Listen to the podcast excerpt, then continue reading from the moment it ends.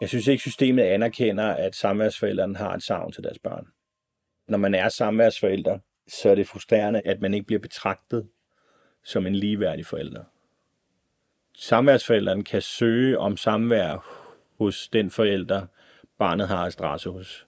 Og det vil jo sige, at hvis bopælenforældrene ikke er interesseret i, at samværsforældrene ser barnet, så kan de bare sige nej. Så skal sagen behandles af familieretshuset. Det har været den hårdeste kamp, jeg nogensinde har været igennem i hele mit liv. Det kan ofte være ganske deprimerende at følge med i debatter på de sociale medier, hvor forældre er uenige om deres børn.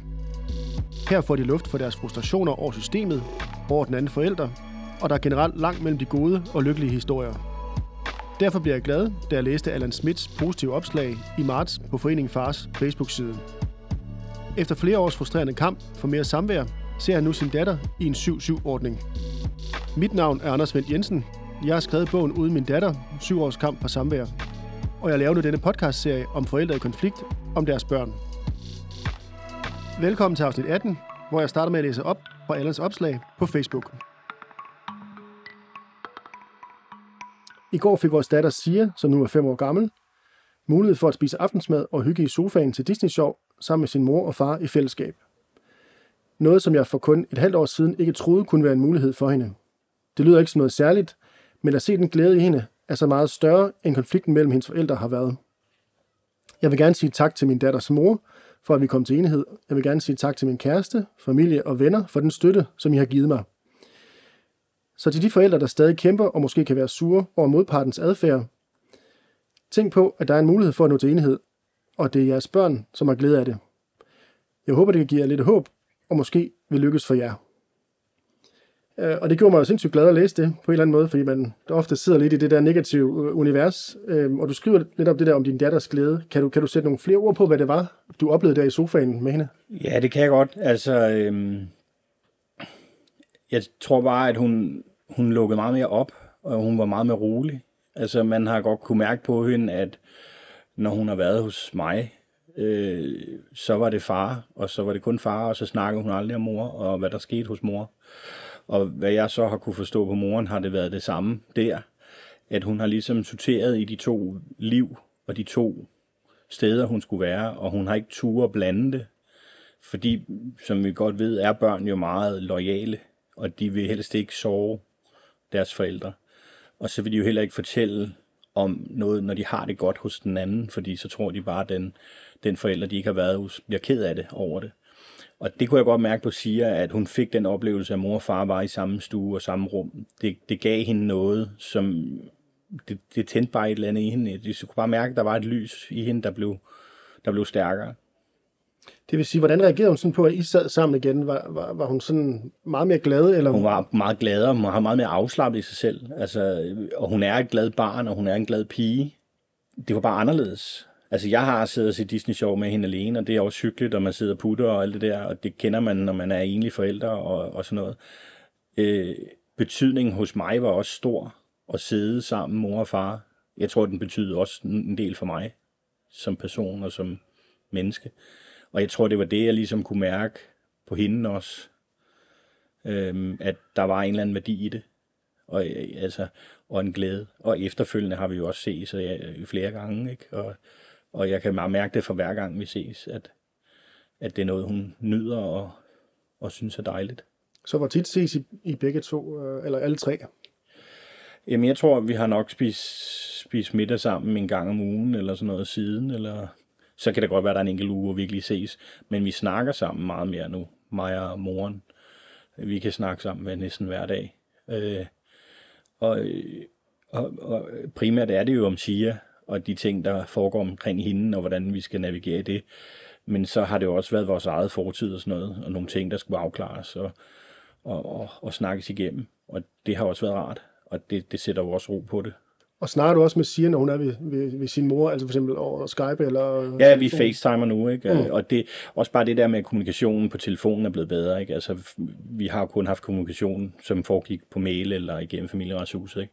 Og man aldrig kunne ringe sig sammen med nu ringer Sia godnat til den forælder, hun er, ikke er hos hver nat på FaceTime eller i telefonen, øh, og siger godnat, og, fortæller om hendes dag og, og sådan noget. Og det kan jeg godt mærke på Sia, at hun, hun nyder. At hun har jo et savn, og det er hårdt for hende, men at hun lige får de der to minutter eller fem minutter, som en telefonsamtale nogle gange kan tage, det kan gøre, at hun er lettere til at ligge om aftenen, og, og, og mange gange kan det også hjælpe, at den anden forælder lige er med i røret lige til at fortælle, at det er sådan, man gør de her ting, eller et eller andet. Ikke? Mm. At man som forælder står enige om, hvordan tingene skal gøres. Det tror jeg bare, at det giver barnet noget ro, og så hjælper vi hinanden som forældre nu. Ikke? Det har vi jo ikke gjort før. Nej, for der er jo en, der er jo en forhistorie. Øhm, kan du fortælle lidt om, om starten? Hvordan, hvordan mødte I hinanden? Altså, vi mødte hinanden i, i, øh, i, i april 14 til en, til en påskefrokost i sådan en ejendomsforening, da jeg boede på Amager.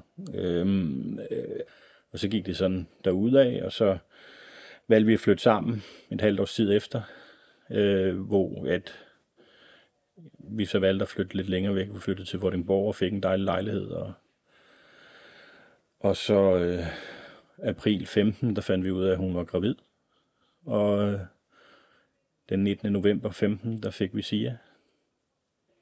Og det, det, var jo, det var jo dejligt, og det var lækkert, og det var noget, vi gerne ville. Så I blev forældre efter et års tid? Sådan... Ja, vi var sammen et år, og så var hun gravid, ikke? og så halvanden år efter, vi havde mødt hinanden, der fødte hun. Ikke? Så... Og hvordan gik det så mellem jer og, og Jamen, være forældre? Sådan? Men jeg synes, det gik godt, og det, og det synes jeg, men problemet var så også, at jeg gik hen og blev syg lige da vi var blevet forældre. Så jeg fik øh, en måneds tid eller anden efter, at Sia var født, der fik jeg en lungesygdom, som også gjorde, at jeg havde nogle komplikationer, og, og jeg tror også, at det var noget, der ligesom var en gnidning i vores forhold, at, at jeg blev alvorligt syg og, og var indlagt, og man vidste ikke rigtig, hvad det var og sådan noget. Øh, plus at der står en, en nybagt mor med et barn på barsel, og lige pludselig havde hun også en syg mand eller en syg kæreste der, ikke? Og, og, og en uvidshed det, og, og så var der jo nogle, noget arbejdssituation, der gik i klemme. Vi mistede noget arbejde på grund af sygdommen, og fremtidstingene faldt lidt fra hinanden. Ikke? Og jeg tror bare, det var så mange udfordringer oven i hinanden, der gjorde, at på et tidspunkt, så gik vi bare skævt af hinanden. Altså, så kunne vi ikke finde ud af, hvordan vi skulle navigere hinanden. Hvordan mærkede du, at det begyndte at gå at skulle jamen, til at slutte? Jamen, eller? jamen det, det, sluttede meget bræt. For, for min oplevelse var det jo meget bræt. Hun sluttede, altså min datters mor gik fra mig i september 17, og, og for mig var det en meget forhastet beslutning. Og det var en konflikt, der måske havde været undervejs. Øh, vi havde nogle økonomiske problemer, og, og vi havde nogle andre nogle kommunikationsproblemer, og hun tog så en beslutning, at vi skulle flytte hver for sig. Øh, og hvad jeg sådan har forstået på hende nu her, efter vi begyndte at snakke sammen, så var det faktisk ikke meningen, at vi skulle være gået fra hinanden. Men, men jeg kunne ikke forstå det, og det var en mangel på kommunikation og, og, og, for, og forståelse af hinanden som, som partner, som gjorde, at et forhold gik fuldstændig i stykker, og så blev det bare en slåskamp om den lille pige, der ikke engang var to. Ikke?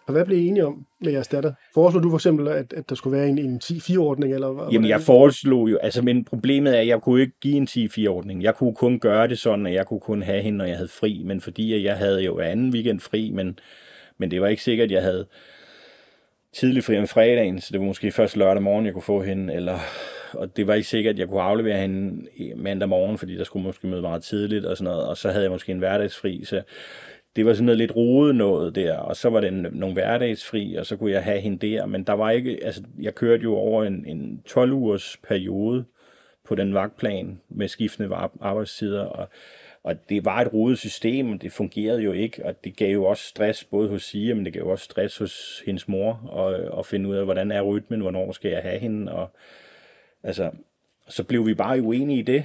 Og, så hvad endte det med? Hvor meget så du hende? Jamen, jeg så hende altså så var vi til et møde i familieretshuset, hvor, jeg, hvor det så blev, altså der blev det også besluttet af familieretshuset, at, at jeg skulle have hende, når jeg fri. Øh, og så lavede jeg jo en plan over, for så gav jeg jo en plan over. Jeg, havde jo, jeg vidste jo præcis, hvornår jeg skulle arbejde, og hvornår jeg havde fri. Og så vidste jeg præcis, hvornår jeg kunne hente hende og aflevere hende. Og den lavede jeg på en 12, års, 12 ugers periode, og den ville så bare starte forfra igen. Og den sendte jeg til moren, og den ville hun jo så ikke have. Den ville hun ikke acceptere. Okay, og hvad var hendes argument for, for Jamen det argumentet var jo, at det ikke var sundt for barnet med de korte skift og de hurtige skift. Og... Men det vil sige, hvor meget ville moren have, at du så datteren så? Jamen moren ville gerne have, at jeg så hende, men hun ville gerne have, at jeg så hende på hendes præmisser, følte jeg jo. Ikke? At hun ville jo gerne have, at jeg skulle have hende hver anden weekend, Mm. fra fredag til mandag, og så var det lige meget, om jeg skulle på arbejde eller ej, så måtte jeg finde en løsning. Mm. Og, og det ville hun jo så have, at hun skulle tvinge mig til at tage fri. Og det må man jo ikke lovgivningsmæssigt. Og det gav familieretshuset mig ret i, og det frustrerede jo mor, fordi det gav jo, hun, hun kunne ikke få rytme i sit liv, og, og jeg kunne jo ikke få det til at hænge sammen med mit arbejde, og, og, og så blev vi bare uvenner, og, og det, det, kommunikationen blev bare dårligere og dårligere, fordi vi ikke var enige i det, og, og jeg var jo ikke over, at hun var gået fra mig. Jeg, var jo, jeg, kunne, jeg kunne ikke holde ud at miste hende, altså at miste min datter, og miste hendes mor, altså fordi det var jo det, jeg gerne ville. Så, så det var et problem for mig, ikke? Så hvilken ordning endte det med, eller hvor meget så du hende i den periode? Jamen, jeg så hende, jeg så hende primært, når jeg havde fri, fordi det var, det var svært for systemet at, at benægte mig at se hende, når jeg havde fri. Ja, fordi det du så er inde på, det er, at I ender i statsforvaltningen. Eller, Ja, det, eller var det familieretshuset? Det var hed statsforvaltningen, og det var jo i et par måneder senere, så det har været omkring november i, i 17. Der var det jo stadig statsforvaltningen. Og det var det første møde, og, og det synes jeg ikke var rart. Øhm, og det var der, hvor jeg ligesom fik at vide, at, at jeg er far, og jeg er sekundærforælder. Og det synes jeg var meget grimt at sige til mig. Det kunne jeg, havde jeg rigtig svært med. At systemet betragtede mig som en sekundær del af min datters liv. Det, det synes jeg var virkelig forkert. Øhm, og, og jeg følte jo, at moren ligesom tog den oplysning til sig og, og udnyttede det i den forstand, at hun var den primære omsorgsperson, fordi hun havde jo tid til at have hende. Jeg havde ikke tid til at have hende på de samme vilkår, fordi jeg havde et arbejde med skiftende arbejdstider. Så, så hun tog jo det ansvar til sig, og det synes jeg også er fint. Øh, men, men jeg synes ikke, det var fint på det tidspunkt, for det var svært for mig at forstå. Og det var svært for mig at forstå, at, at min rolle som, som ligeværdig forælder, da vi var par, blev degraderet til en sekundær del. Og det, det, synes jeg var, øh, det synes jeg er en grim del af systemet. Og det var det, det var det, jeg synes, der var en ubehagelig oplevelse. Men kan du prøve at forklare lidt mere om det? Fordi du siger, eller hvordan gik de første møder? Altså, hvad, Jamen, jeg synes, det første møde gik skævt. Ej, jeg synes, det var, det var svært. Det, det var også det første møde for moren, og det, vi havde, det var to måneder efter, vi var gået fra hinanden, og, og, dengang hed det statsforvaltningen, så der var ventetiden jo ikke så lang, så der kunne man stadig godt komme til inden for rimelighedens tid. Jo. Øhm, og jeg synes, jeg synes det, var, det var ubehageligt, fordi at man blev degraderet som forældre.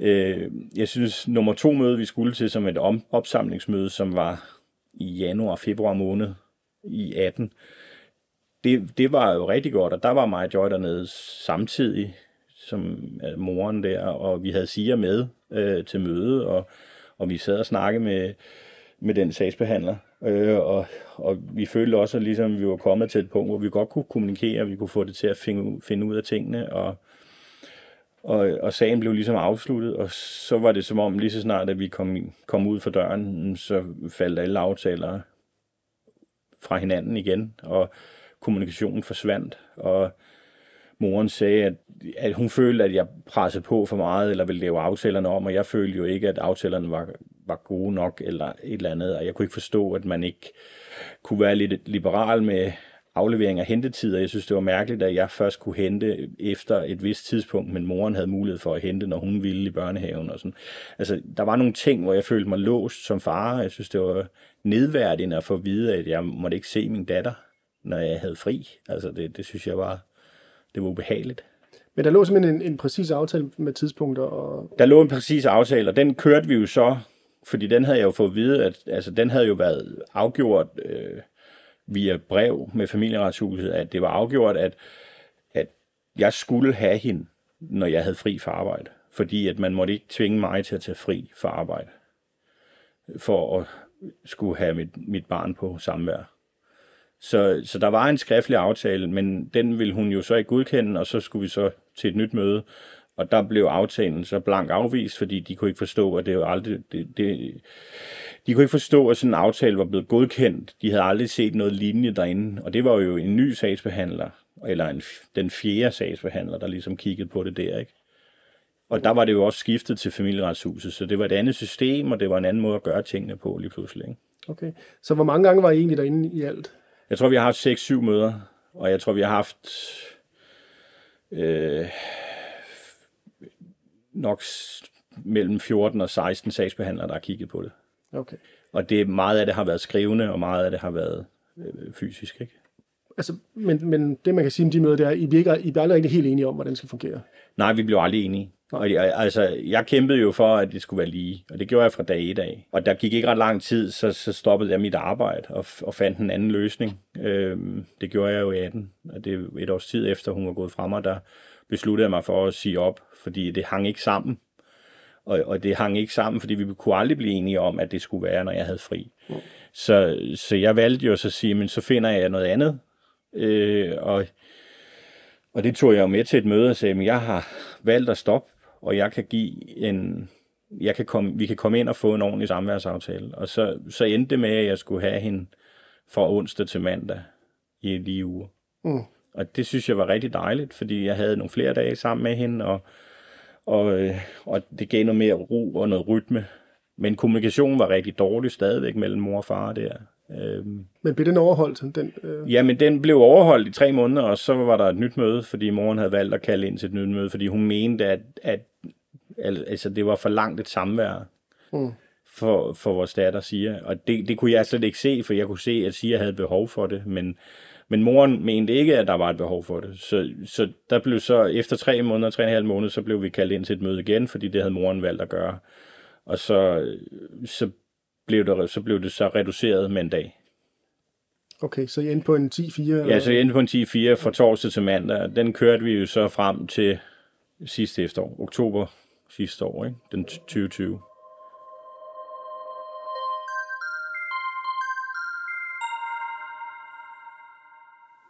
Hvis du sådan overordnet skal se, hvordan du synes, statsforvaltningen og familieretshuset har behandlet den her sag? Statsforvaltningen var en lille smule bedre, altså ventetiden var kortere.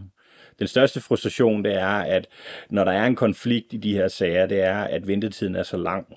Så enten så er konflikten eskaleret til det ekstreme, sådan så den er meget svær at redde ud, eller også er eller også er der en af forældrene, der bare har opgivet, og så er kontakten til barnet forsvundet, og så, så kommer den aldrig igen.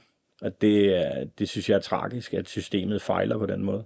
Ja, men udover øh, det med ventetiden, hvordan oplever du så, at... Jeg synes, det er sjovt, fordi nogle, nogle af møderne, der var det som om, at der hørte de meget på mig, men det var meget forskelligt, fordi nu har jeg været der til den 6-7 møder, og jeg har oplevet, at hver eneste gang, jeg trådte ind ad døren, så var det en ny sagsbehandler. Og så skal man starte forfra, og så skal du tage det helt fra starten af, og så skal vi starte helt tilbage. Øh, fra da vi fødte hende, og så skal vi fortælle det hele op, hvordan vi endte i en konflikt, og hvorfor vi gik fra hinanden, og ind til det, hvor vi kommer til nu. Og så kan vi så snakke om, hvordan vi kan finde en løsning. Og jeg synes bare, det er tragisk, at man skal tage, rode op i det hele tiden, og hele tiden. At det ikke er den samme, der følger sagen. At det ligesom, nå, men nu har vi været til et møde, så lukker vi den, og så kan vi, så, hvis der er et problem, så starter vi bare en ny sag med en ny sagsbehandler, der ikke kender til det i forvejen. Det synes jeg er, det er nok den største frustration.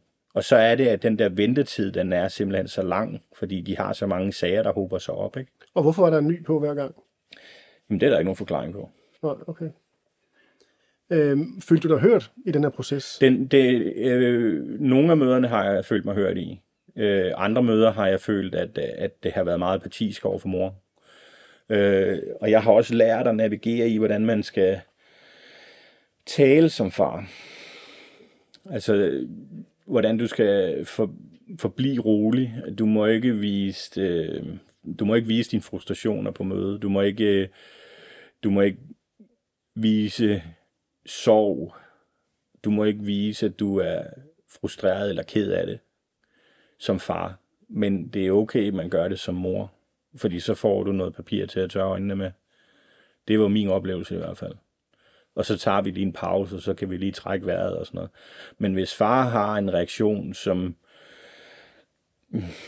så bliver det ikke taget op. synes jeg. Det bliver ikke anerkendt, at, at, at, at vi også som mænd kan have, have det svært med det, og ikke kan forstå, at vi ikke kan være en del af vores børns liv. Og hvilke måder har du reageret på? Øh... Jamen, i starten reagerede jeg jo meget sådan vred, tror jeg. Altså råbte du dernede? For Nej, men jeg råbte ikke, men, men, men man kan godt være frustreret uden at råbe, men, men man taler måske lidt højere. Mm. Man har ikke den der rolige stemme, og jeg tror, at når man har en dyb stemme som mand, at så er det, så det, jeg tror også, det, det er svært, fordi jeg, jeg har jo ikke haft en mandlig sagsbehandler i det her forløb. Man har altid siddet i et, i et rum kun med kvinder, så man føler sig jo alene. Og man føler sig jo mandsopdækket fuldstændig. At man, man føler ikke, at de forstår en, men de, for, de, de deler jo synspunkter med moren, føler man. Og det, det, det kan godt være, at det er min egen usikkerhed, eller... men det er det, det, det det oplevelse, jeg har haft i hvert fald i det. Og jeg kunne ikke forstå det. Altså, jeg kunne ikke forstå, hvorfor at jeg ikke kunne se min datter. Altså, øh, og jeg fik jo tit at vide af, af, af familieretshuset og, og de mennesker, der er i systemet, at, at når hun er under to år, så kan jeg maks se hende to døgn. Og det synes jeg var noget plader, fordi at jeg havde jo boet sammen med hende i de to år, hun havde levet. Og hun er jo, jeg boede jo stadigvæk i den lejlighed, som vi havde boet i i fællesskab. Og det, det synes jeg var mærkeligt. Altså moren var flyttet hjem til en veninde, og, og havde ikke nogen fast bopæl. Altså, så det, det, det var, der, var, der var bare nogle ting, der ikke hængte sammen for mig. Og hvordan har du reageret på ikke at se din datter? Jeg har været meget ked af det. Meget ensom. Jeg er egentlig i noget depression. Og, øh, og var meget ulykkelig. Øh, øh, og frustreret. Øh, og jeg tror også, at, at øh, fordi min datters mor fik en kæreste rimelig hurtigt efter, og de var så sammen og startede noget, og så gik der lidt, så, så valgte de at flytte sammen og, og sådan noget. Og jeg synes, det var meget frustrerende, at, at han var sammen med min datter i en længere periode, end jeg var. Det kunne jeg ikke forstå. At hun lærte at holde af ham som en mand, det havde jeg det rigtig svært med. Det havde det rigtig, rigtig svært ved. Altså, at min rolle som far, den forsvandt, og han ligesom tog over det havde jeg, og det kan godt være, at det, det gjorde han ikke, og, og det kan man også sagtens sige, at han har ikke taget min rolle som far, for jeg vil altid være far for min datter, men den følelse, jeg havde med at sidde med det, det, det, det var det. Det var den følelse, jeg havde, at han havde taget min rolle som far. Mm. Fordi hun elskede ham. Min datter elskede ham som en mand, som en mand i hendes liv, en voksen mand i hendes liv, og det, det havde jeg det svært ved. Og hvordan kunne du mærke på jeres datter, at hun hun ikke så dig? Jeg kunne godt mærke, at, at hun, jo ældre hun blev, og det kunne jeg mærke, i, det har været, øh, jeg lagde meget mærke til det der i, i starten af 2020, at hendes behov for, for mig og kontakt med mig, det var ikke nok med de fire dage. At når jeg hentede hende om torsdagen, så havde jeg kun en dag aflevering i, i, i børnehave om fredagen, og hvor jeg hentede. Og så havde vi weekenden sammen, og så skulle jeg aflevere mandagen. Og, og jeg kunne godt mærke på hende, hun havde brug for, at jeg også kom og hentede nogle flere dage. At jeg ligesom var en del af børnehaven og hendes venner der, og en del af hendes hverdag. Og, og de to dage, man har i weekenden, de bliver meget komprimeret, fordi man føler, at man ikke når noget. Man når jo ikke at opleve de almindelige hverdagsting, og, at lave de almindelige hverdagsting, fordi man vil gerne lave en hel masse med sine børn, når man kun har dem de der to dage i weekenden. Så, så det blev meget forhastet, og man skulle besøge venner og familie, og vi skal rundt til alt muligt. Og, altså alle de der rolige dage, man har som familie, dem fik jeg ikke, fordi at det var hele var komprimeret på så kort tid. Ikke? Mm. Så, så det var svært for mig. Og så var det også det med ferier og sådan noget. Der blev det også sådan meget droslet ned, at man ikke kunne have hende. Altså, det er første gang i år, jeg kommer til at have 14 dage sammenhængende sommerferie med min datter.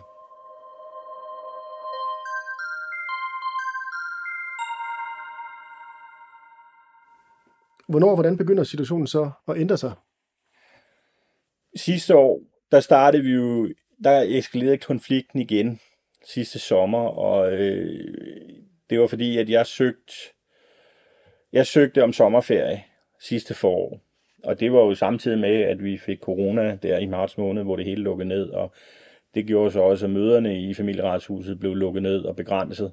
Øhm, så alt var jo kun via skrivelse over e-boks. Og der var ingen kommunikation mellem mig og mor på det tidspunkt. Vi havde slet ikke nogen enighed. Jeg ville gerne have 14 dages sammenhængende sommerferie, og jeg vidste, at hun også gerne ville have det, og jeg havde, ikke sagt, jeg havde bare sagt, find de uger, du vil have, så tager jeg nogle uger ved siden af, så det passer. Men det, vil, det mente hun ikke, at vores datter kunne klare at være på 14 dages sommerferie med mig. Og der var vi uenige, og det måtte så køres igennem familieretshuset. Og det blev så lavet med en partøring skriftligt, hvor vi skulle skrive frem og tilbage med, hvad vores forslag var på ferie og alle de der ting. Og det ender så ud med, at jeg får tildelt 6 dages sommerferie fordelt på to uger i forlængelse af de normale fire dages sammenvær. Det vil sige, at jeg får fire dages sammenvær plus de tre dage, så det hedder syv dage. Og så gjorde de det igen i en anden uge, og det kaldte de som 14 dages sommerferie. Og det mener jeg ikke er sommerferie. Det er en forlængelse af det nuværende samvær, mente jeg. Og det klagede jeg over. Plus, at de havde annulleret noget af mit samvær i sommerferien for at tildele mors sommerferie. Så hun havde en 13-dages periode sammenhængende dage, og 19 dage sammenhængende. Og jeg havde kun de to. Og det var jeg meget frustreret over. Det synes jeg var dybt forkert, at systemet mente, at det var, det var okay og lovligt. Og, og jeg klagede så over det, og det kom i retten. Øh, og jeg tabte den. Og, og retten mente, at familieretshuset havde handlet korrekt. Og det synes jeg var dybt tragisk. Og så øh, havde vi jo allerede på det tidspunkt anmodet om et møde i foråret, og det har bare blevet rykket og rykket og rykket. Så vi kom jo så først til et møde i slutningen af, af sommerferien. Øhm, og, øh, og der, der valgte jeg så at søge bopæl ændret til mig med en 7-7-ordning. Øh, og det skulle vi jo så stille op mod hinanden, og moren var jo ikke enig i det, og det ville jeg gerne have. Og så, når vi ikke kan komme til en afgørelse derfor, nu havde vi været til så mange møder, så min øh, familieretshus, at nu skulle den køre i familieretten. Og så blev, vi så, så blev det så kørt afsted, og vi hører ikke noget, og så øh, kommer vi hen ad efteråret, så melder mor, at hende og hendes kæreste er gået fra hinanden, og hun skal flytte fra byen, vi bor i, i Vordingborg, øh, og vil flytte til øh, Stævns og i Faxe Kommune. Så det er en helt anden kommune. Øhm, og det var længere væk. Øhm, og det gav mig belæg for at søge midlertidig bopæl. Øh, udenom at den skal i retten først. Det vil sige, at jeg kunne søge den midlertidige bopæl indtil sagen var blevet afgjort i retten. Øh, så jeg kunne så skrive nogle breve til familieretshuset, hvor jeg kunne argumentere for, hvad der var bedst for Sia. I den, jeg mente, at der var bedst, at hun blev i Vordingborg i den børnehave med de venner, hun kender i sit nærmiljø, og hun vil bibeholde sin kontakt til sin far. Øh, fordi hvis hun vil flytte til Stævns, så vil mit samvær fra torsdag til mandag, det vil blive automatisk kortet ned, fordi jeg har ikke nogen bil, så muligheden for at kunne fragte hende frem og tilbage i hverdagen til institution på Stævns, vil jeg ikke have mulighed for, så derfor vil mit samvær blive mindre. Øhm, så jeg frygtede kun for det. Og så frygtede jeg for at Sias behov, fordi hun havde givet så meget tegn på, at hun havde brug for flere dage sammen med sin far, og hun sagde, at hun havde brug for flere dage. Hun kunne jo sætte ord på nu, nu var hun jo fire på det tidspunkt, mm. og sige, at hun ønskede at, at være mere hos far. Øhm, så kunne jeg ligesom se, at det forsvandt. Den chance forsvandt, medmindre jeg søgte bopælen. Øh, og det måned så ud i oktober, blev der gjort en afgørelse i familieretshuset, at jeg blev tilkendt den midlertidige bopæl den 16. oktober sidste år, 2020. Mm. Det gjorde så, at de planer, moren havde på stævns, øh, faldt ligesom igennem. Og så da vi så skulle til øh, retten øh, den 26. januar i år, så øh, kom moren med et oplæg, inden retten gik i gang, og sagde, at øh, hun mente, at det var bedst, at bopælen var permanent hos mig, fordi at hun skulle starte på noget nyt arbejde, som gjorde, at hun ikke havde mulighed for at fragte hende til Vordingborg i institution. Øh, og hun ville så bare have weekendsamvær, indtil hun fik en bopæl, en ny bopæl, øh, eller en ny lejlighed i Vordingborg. Øh, og når hun så fik det, så ville vi så aftale, at det hed 7-7. Og der gik halvanden måned, så havde hun en lejlighed i Vordingborg. Men det er alligevel vildt nok, hun vinder på den måde. Ikke? Hun har jo, jo. udarbejdet så mange år. Ja. Øh, hvad er det, der får hende til det? Men jeg tror, da hun oplevede, at hendes bopæl blev fjernet, da jeg fik den sidste år, midlertidigt, der tror jeg, det gik op for hende, hvordan jeg havde stået i systemet som samværsforælder, fordi nu er hun samværsforælder. Så alle de der oplysninger, hun havde, som der var tilgængelige som bopælsforælder på e-boks og borger i forhold til information om barnet og sådan noget, de forsvandt med det samme, og de tildelte sig mig. Så hvis hun ligesom skulle have noget med sige at gøre, så blev hun nødsaget til at arbejde sammen med mig og samarbejde.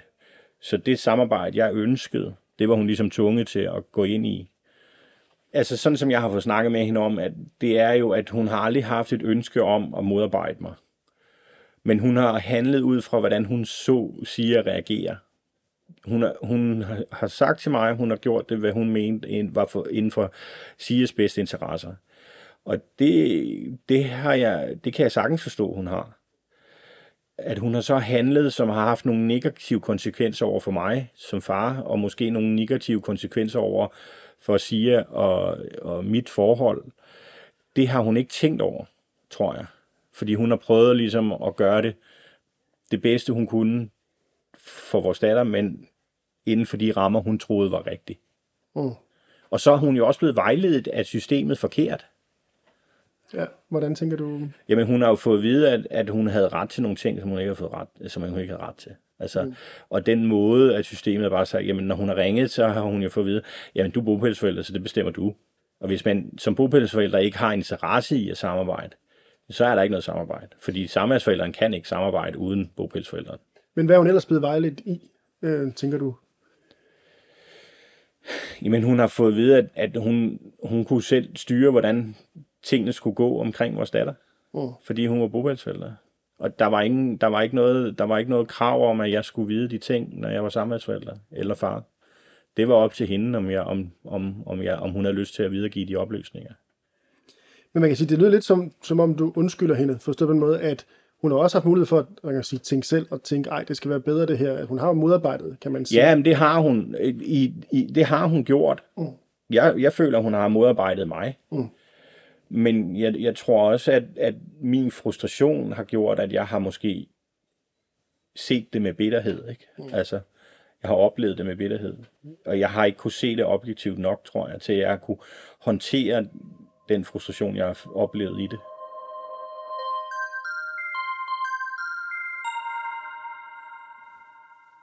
Har du haft lyst til at opføre dig mod moren, som hun har opført sig mod dig?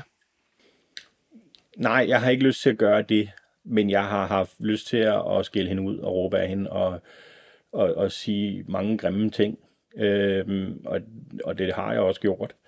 Øh, og så kan jeg godt forstå, at hun er måske trådt et skridt tilbage og tænkt, jeg gider ikke at samarbejde med en, der står og råber af mig på den måde. Øh, men, men jeg har jo hele tiden talt for, at, at der skal være en ligedeling. Jeg mener jo, at barn har det bedst, når de har de samme muligheder med begge forældre. Og det oplevede jeg jo ikke, at moren var interesseret i øh, da, da hun havde bopælen. Mm.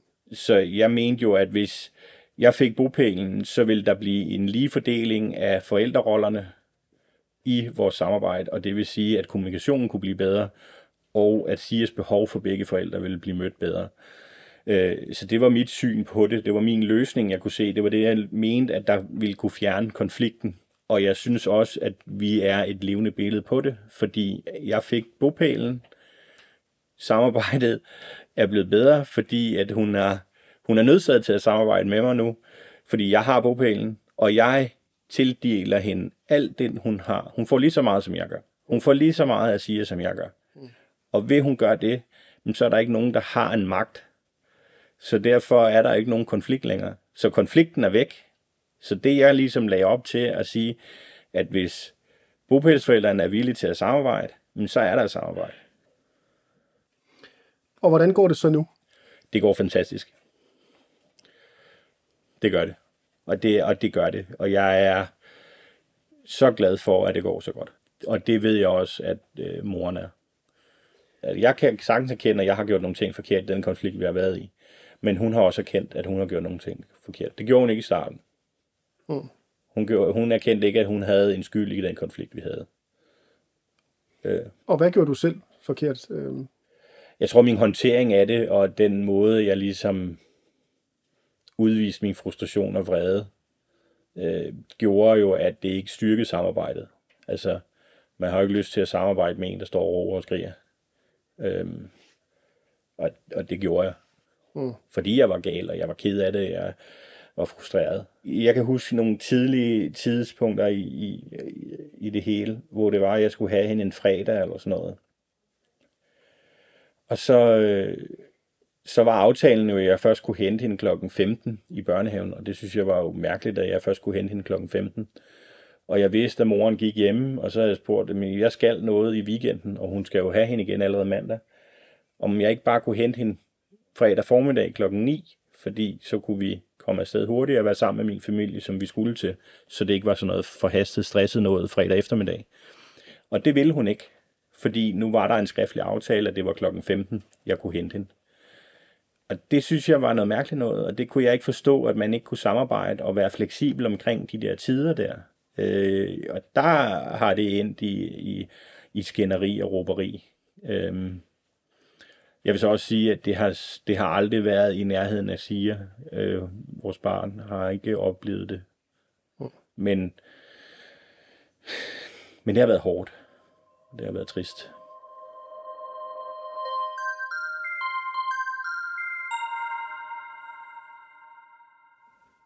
Efter du så har været igennem det her, hvad, hvad synes du om systemet? Jeg synes, systemet er dårligt. Jeg synes, systemet er forkert. Jeg synes også, der er nogle ting i systemet, der er gode, men de er meget, meget få. Jeg synes, systemet fejlede. Jeg synes, systemet har mange mangler, og jeg synes, at man bliver nødt til at kigge ud i verden og se på nogle andre steder, som gør tingene anderledes, og måske er lidt mere med i tiden, Tror du, du ville have fået bopælen, hvis ikke hun havde valgt at flytte Nej, til Stævns? det tror jeg ikke. Nej. Og det tror jeg ikke, fordi systemet er partisk. Og det mener jeg, det er. Og jeg mener, at det er, det er partisk i den for, forstand, at det, det, det ser kun moren som en primært omsorgsperson og den vigtigste omsorgsperson. Systemet følger ikke med tiderne og forstår, at, at mænd også kan være det. Og fædre kan være det. Det, det er den oplevelse, jeg har haft af det. Har du selv nogle forslag til, hvad der kan, hvad der kan ændres? Jeg tror, at den der opdeling af bopælsforældre og samværsforældre, den skal fjernes. Den skal du tage væk. Og man skal lade være med at, at degradere samværsforældren til en sekundær del af forældrerollen. At hvis du ikke betragter forældre ligeværdigt, mm, så er der en forælder, der har en magt. Og så er der en ulighed i magten, som gør, at det bliver skævt fordelt. Og så er der en, der får mere end den anden, og lige så snart der er en, der får mere end den anden, så vil det altid skabe en konflikt. Og det kan jo enten være, så, så har man, man har mere tid sammen med barnet, man har, man har mere øh, økonomiske tilskud. Lige nu er jeg på SU for eksempel. Ikke? Øhm, og, og bopælsforældrene får jo øh, dobbelt SU, og man kan få højere boligsikring og sådan noget ting. Altså de der ting gør jo, at man står stærkere. Øh, og, og når man er samværsforældre, så får man bare ikke noget. Er der noget, du tænker, familieretshuset kan, kan ændre? Altså den, selve processen omkring at blive enige om en... en jeg synes, at de skal, jeg synes, at de skal, de skal kigge meget på og sørge for, at hvis man, start, hvis man har en familie, der tager kontakt til familieretshuset, så får de en sagsbehandler, og så er det den, der fortsætter.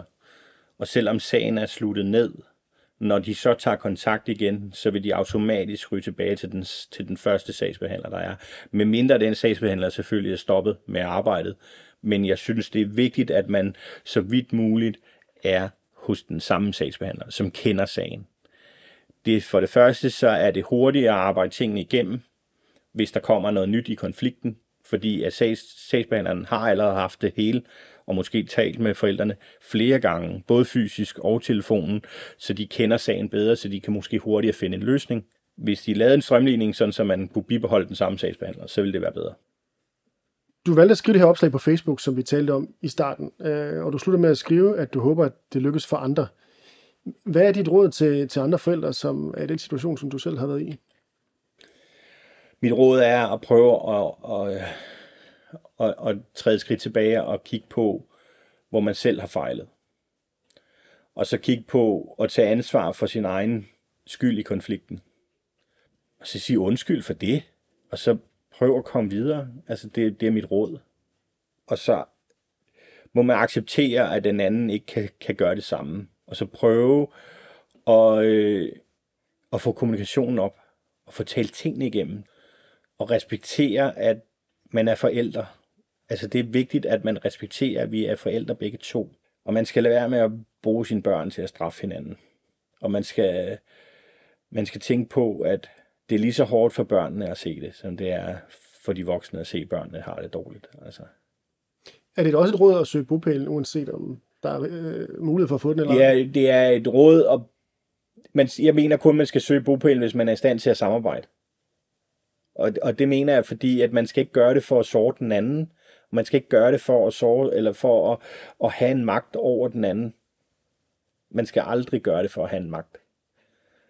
Det, det synes jeg virkelig ikke, man skal. Man skal gøre det, hvis man har intentioner om at, at varetage sit barn korrekt og samarbejde med den anden forælder. Så skal man søge bopælen. Ellers så, man ikke, så synes jeg ikke, man er bopælen værdig.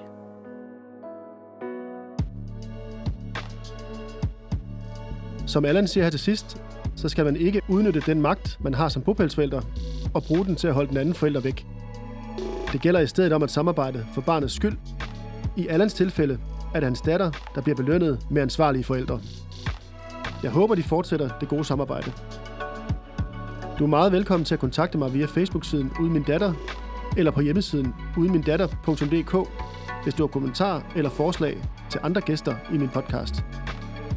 Du må også meget gerne dele, like, kommentere osv., så mine gæsters historier kommer ud til endnu flere. Husk også at abonnere på podcasten, så du altid får de nyeste afsnit. Musik og lyd er lavet af Oscar Vendt Mosgaard. Tak fordi du lyttede med.